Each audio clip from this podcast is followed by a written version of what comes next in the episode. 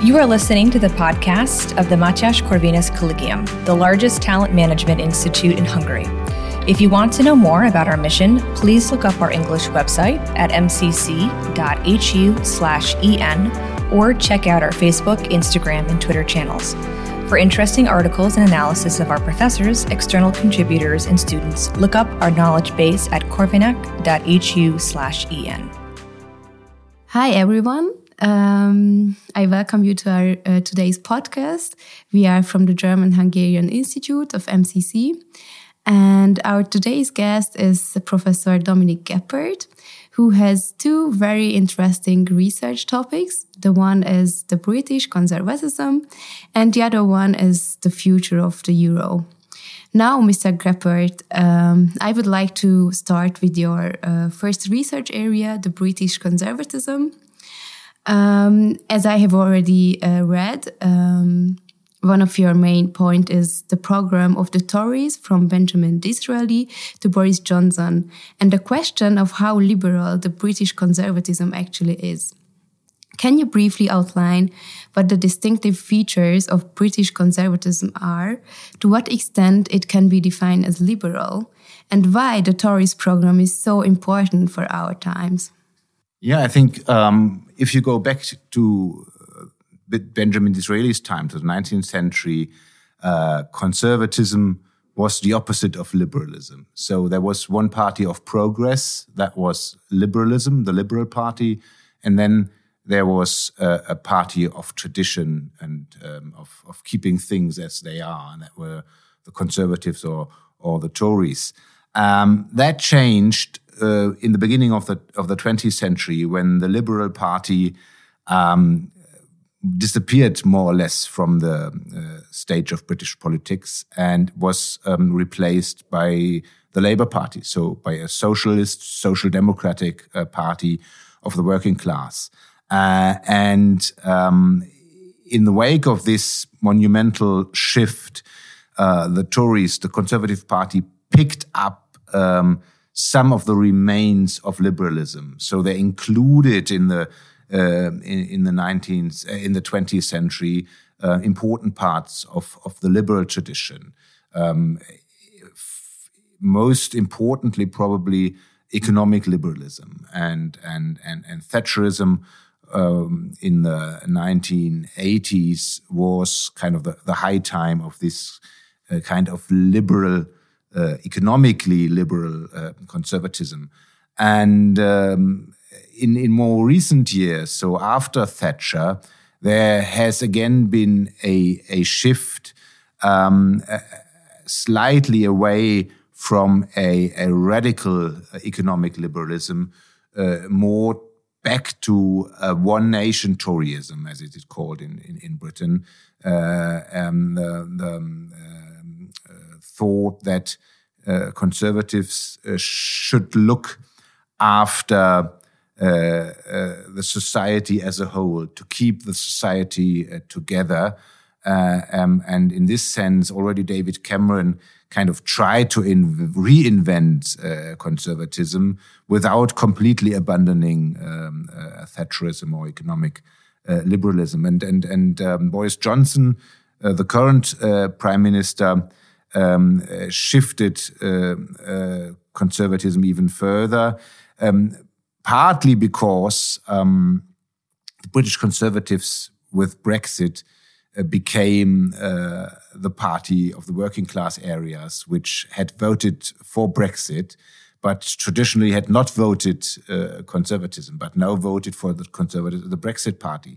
So, in a way, uh, the Conservatives today in northern England, um, in, in, parts of, um, of, of, northern and in, in, the northeast England, um, the Tories are the new working class party um, with, a more social democratic um, um, outlook in, in some respects. So it's a it's an interesting conglomeration uh, nowadays, and the idea is probably uh, again to to keep the country the union of the United Kingdom and the society together.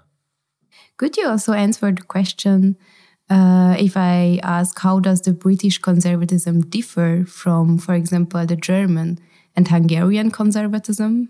Well, about uh, Hungar- Hungarian conservatism, I, I, I, don't know so much. So perhaps, perhaps you would have to, to tell me afterwards uh, what uh, the distinctive features of Hungarian conservatism are. I think, um, as regards uh, comparison between uh, German and British conservatism, um, there, uh, of course, is the the the big caesura, the break um, uh, of uh, National Socialism and this, um, uh, the Hitler dictatorship um, and the Second World War, which in a way discredited uh, conservatism, um, not completely, but uh, to a great extent for for for uh, a long period of time in in post-war Germany, and the center-right party uh, in the Federal Republic of Germany after 1949 or 1945 uh, was the Christian Democratic Party. Um, and that was a, par um, a party um, uh, very much in the tradition of the Catholic Center Party, so a, a party uh, rooted uh, in, in, in political Catholicism, which had already existed in the uh, German Empire and then in the interwar period.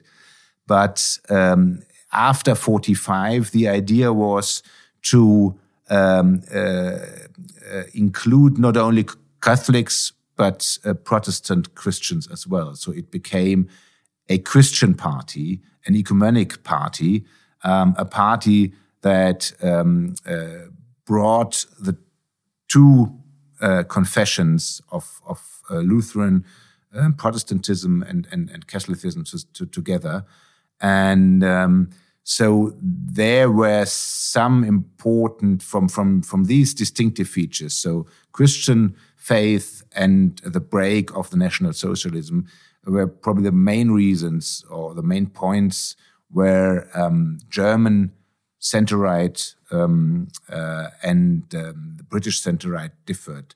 The German center right um, wouldn't, for a long period of time, wouldn't call itself conservative, but Christian Democrat. It would, was more uh, geared towards consensus um, in a federal system where you needed coalitions to govern, where you needed um, um to, to, where you needed to to make um, um, uh, offers to other parties to work together.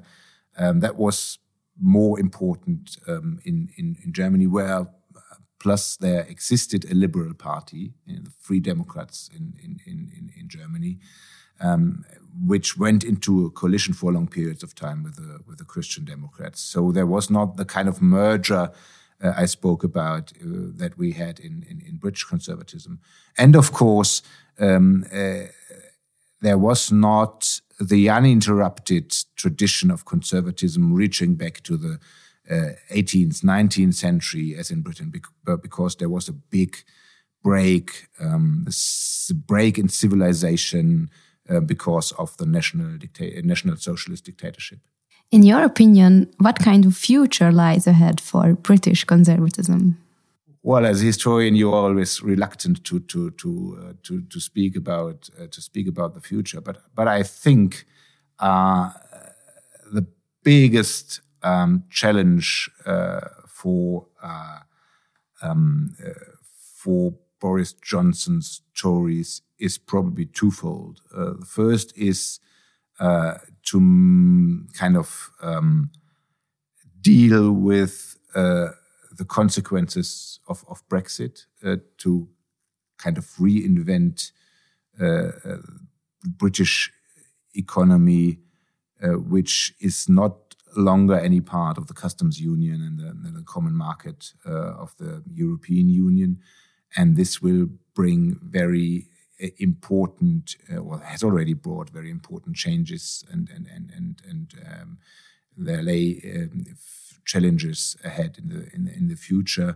Um, uh, especially so if you think oh, that um, in the, uh, our new world post COVID, um, confronted with uh, um, a, a, Russian war against Ukraine, a new kind of bipolarism between author authoritarian countries, Russia and China on the one hand, and, and the more Western uh, oriented, uh, market oriented party um, countries in the West.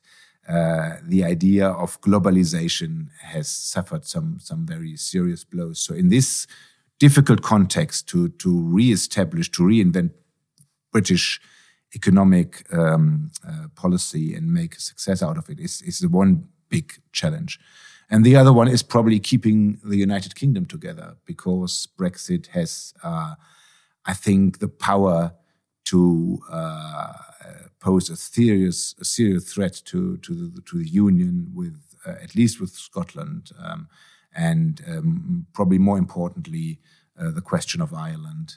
So there is a a uh, a serious um, problem with keeping uh, the union of uh, England, Wales, Scotland, and Northern Ireland together. And this is, I think, to reinvent the Tory party, the Conservative Party, as the Unionist Party, the party of of, um, of the United Kingdom, is a, a very challenging task. Now let's jump to your other research area, the future of the euro. Um, what kind of future might we predict for the euro? Can we speak of different scenarios?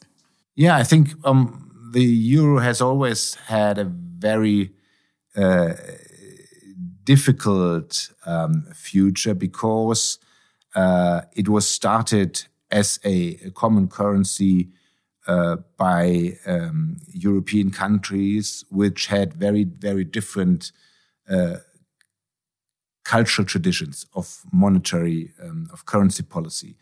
So uh, this different traditions survived, although there was now a common uh, currency. Uh, and um, in my opinion, eh, the, the, biggest kind of um, um, uh, um uh, alternatives are a, um, a, French way, if you like, and a, and a German way. Uh, the French way ahead for the euro would be to supplement uh, the existent um, uh, state of affairs with a more active economic and fiscal policy, uh, a kind of economic government, if you like, more transfer payments between European countries to to kind of deal with the disparities uh, in the in the uh, currency area. Uh, on the other hand, there is a, a, German way, if you like, which would try to get back uh, to the Maastricht Treaty and say we don't need a central fiscal or economic policy. Uh, the European Union is not a central state, so we don't need a central economic policy. But we have all to stick to the rules uh, of the treaties, uh, which we have all signed. So uh, one is a, if you like, uh, the German way ahead would be in the tradition of a federal country, and federalism relies very much not on strong central government, but on uh, um, common rules which are agreed upon, and then every uh, unit um, of the federal uh, entity sticks to it. So these are, I think, and and this would imply uh, not um, uh, a reversion to to to, um, uh, to huge transfer payments, but still the idea that every country had to look after its own finances. I think this is the, the, the, the, more or less the, the alternatives that lay ahead. And if you ask me, I think the more probable alternative is probably the French way.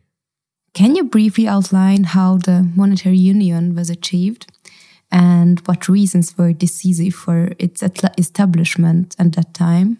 The um, the first ideas of a common currency uh, reach as far back as the um, late 1960s, early 1970s. But in the um, in the turbulent um, times with the breakdown of the system of Bretton Woods, uh, various um, um, currencies pegged to, to, the to the dollar, that was nothing that could actually be put into reality, turned into reality. So uh, the ideas of the so-called Werner Plan of 1970, um, the, the um, and, and, the, successor uh, ideas uh, of the European monetary system, for example, of the late 1970s, uh, did not lead to to much. So Uh, it was only in the in the late 1980s, uh, ten years later, uh, that the actual breakthrough um, was achieved, and that was partly because um, French um, uh, President François Mitterrand had made it an important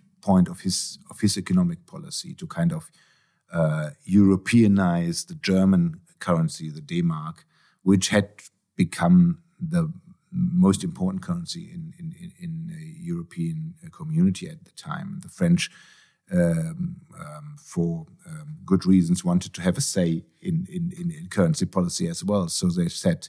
Uh, it's not good that currency policy is made in in Germany alone for for the whole of the European community, and try to kind of Europeanize um, currency policy. Um, for for for the federal government in, in, in Germany, I think it was a political question to to go ahead with the um, uh, um, process of European integration to prove themselves good Europeans, and in the end, uh, uh, Chancellor Helmut Kohl and his foreign minister Hans-Dietrich Genscher agreed to the French plans even before uh, German um, unity was achieved, or even before the wall came down in the GDR and the implosion of the Soviet Empire in in, in Central and Eastern uh, uh, Central Europe. Uh, but of course, um, question of German unification uh, played an important role uh, in speeding things up. in in establishing a, a fixed frame, a, a, a time frame um, for um, the implementation of the common currency.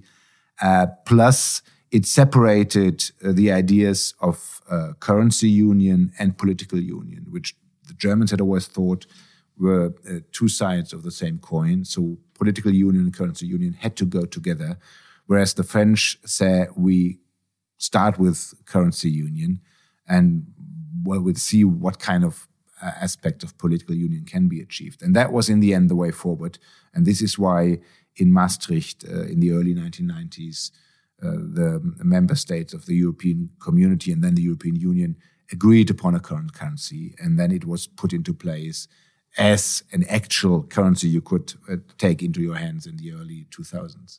And what were the most important factors that led practically to the introduction of the euro in 2002? What role did Germany have in this process? Yeah, as I said, I think the um, uh, there were three or four important considerations. One was to uh, uh, to improve and to, to, to develop uh, Frank, Franco-German understanding. Uh, uh, a second consideration was to deepen European integration, not only between France and, and, and Germany, but in, in, in, a broader European uh, context.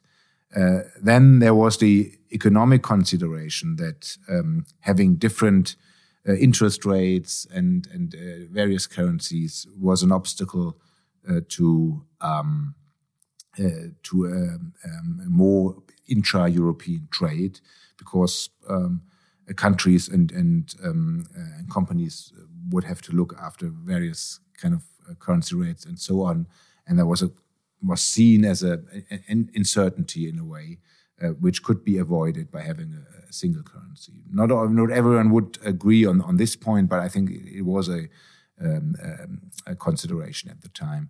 And the fourth point probably was that the Europeans wanted to have something as a counterweight or alternative to the US dollar as a, a reserve currency on the global stage, so to speak. Um, I think these were the, probably the, the four most important uh, considerations.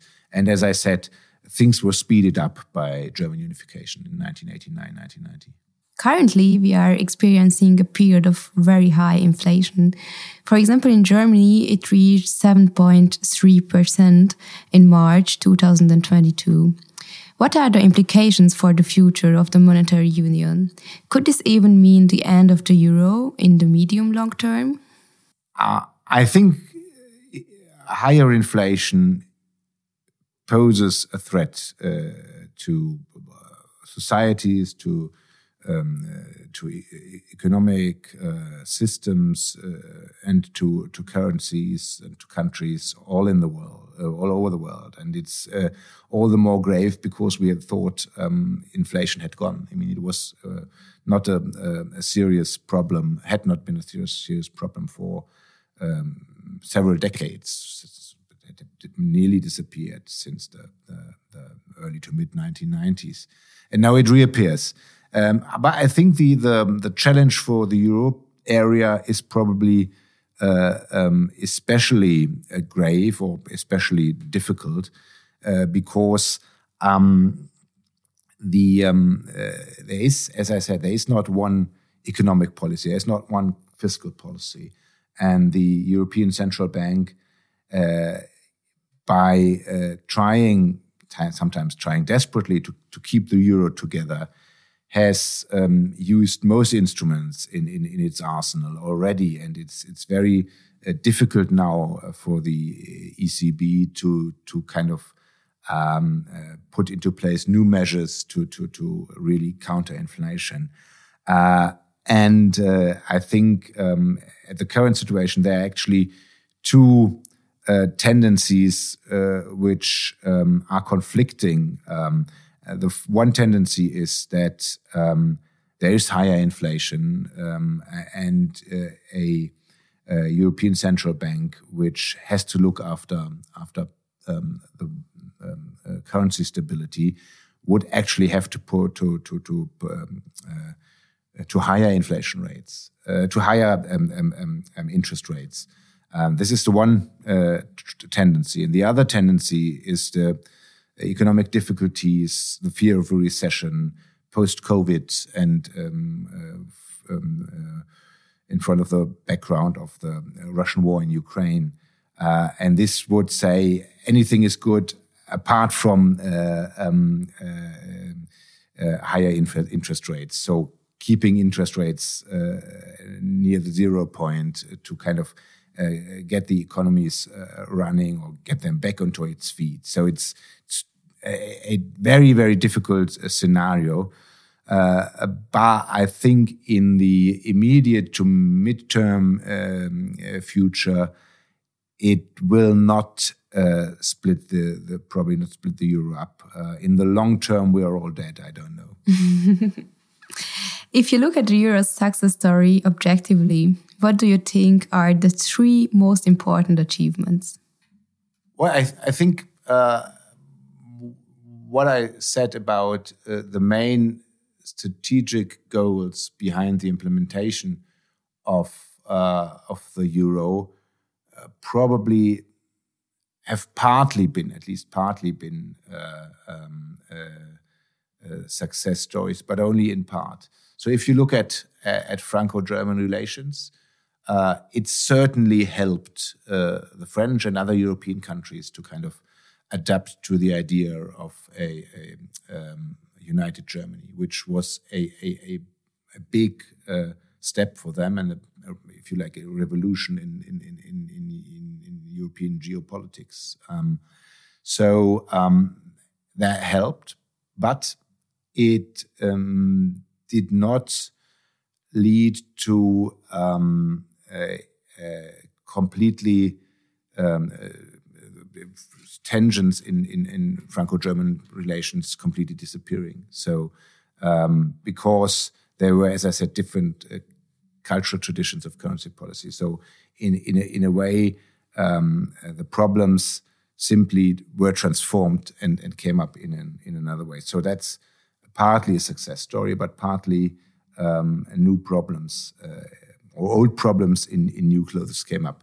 Um, the European Currency Union certainly deepened uh, the process of European integration, but it created new tensions uh, between southern, southern European countries uh, with, with higher debts um, and northern European countries with, with lower debts and, and, and, as I said, different um, uh, traditions and, and policies. So again, partly a success story, deepening integration, and partly um, a process of creating new uh, new problems. Um, on the world stage, the global uh, the, the, euro has become not an actual um, um, uh, counterweight or an alternative to the dollar, but it has established itself on the on the world stage as a, a second or third um, uh, global currency. So, uh, as a, as always, probably in history, there there are partly um, uh, good things and, and, and, successes, and partly uh, new problems. And um, there's a saying that has um, successful politicians leave behind uh, for their successors different uh, problems than the ones they have found. And, and, I think this is true for the euro as well. Thank you very much for your answers, Professor Geppert. And I hope you liked the podcast as well, those of you who were, who were listening. Thank you very much. Okay, I thank you very much. Thank you for listening to this MCC podcast episode. For further media content, please look up our English website at mcc.hu/en or look for us on Facebook, Instagram, and Twitter. If you want to read more by our professors, external contributors, and students, check out our knowledge base at corvinak.hu/en.